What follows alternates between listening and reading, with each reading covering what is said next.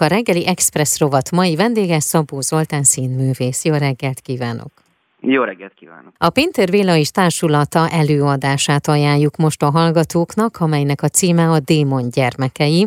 Ebben láthatnak téged is többek között, és aztán majd beszélgetünk, hogy miben még. De ez az előadás most január 26-án és 27-én az újpesti rendezvénytérben lesz látható. Én amikor utána néztem ennek a darabnak, mert ugye ez azért már elég régóta fut, hál' Istennek, és nyert mindenféle díjat is, a hozzászólásoknál az volt egy egyébként odaírva, hogy egy nagyon jól átgondolt, nagyon jól felépített és nagyon ható darab. Ez így van, szerintem ez egy jó hozzászólás volt. Nagyon régóta, egy, most néztem éppen, hogy 2008. február 29-én mutatták be ezt az előadást, tehát most már lassan 15 éve fut.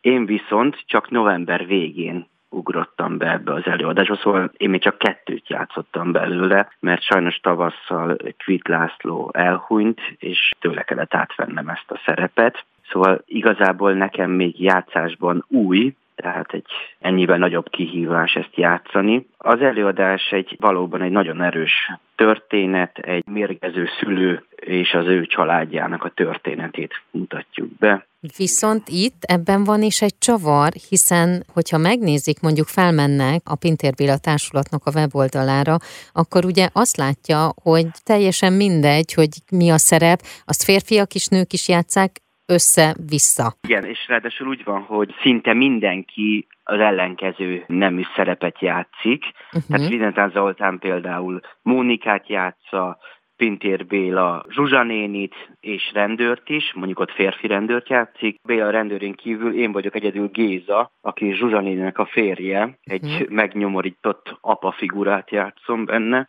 aki hát tulajdonképpen teljesen, ahogy például az a Zsuzsanén leuralja a családot, az bizony kap belőle ez a Géza férj is bőven. Uh-huh. Mindezt megsegítve Bartók zenéjével, ami hát önmagában egy nagyon zaklatott, nagyon erős, például a csodálatos mandarin nyitánya, azzal kezdődik, szóval ilyen nagyon nagy jó zenészek vannak benne, az egész előadás nagyon erős szerintem. Még amikor nem is volt róla szó, hogy én ebbe játszani fogok, akkor is már nagyon nagy hatással volt rám nézőként, mondjuk ezelőtt tíz évvel is. És most milyen benne lenni? Hmm, hát izgalmas. Ugye nagyon sokszor láttam a felvételt, ahogy készültem rá.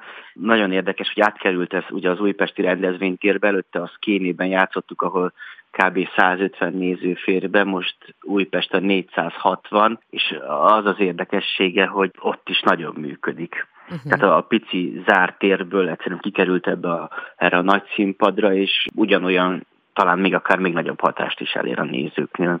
A zene akkor az is egy ilyen nagyon szuggesztív, a mondani való, illetve ahogy játszátok a szereplőket, de akkor a díszlet, a fény és esetleg a jelmez is követi ezt a vonalat? Nagyon, az egész japán világban van áthelyezve, de nagyon sok áthallással Magyarországra, és mind a játékstílus ez követi az ilyen kabuki meg no színházas elemeket, és ez sok humorforrást is ad, meg az egésznek egy ilyen szertartásszeriséget. A démon gyermekei, tehát akkor most 26-án és 27-én látható az újpesti rendezvénytérben.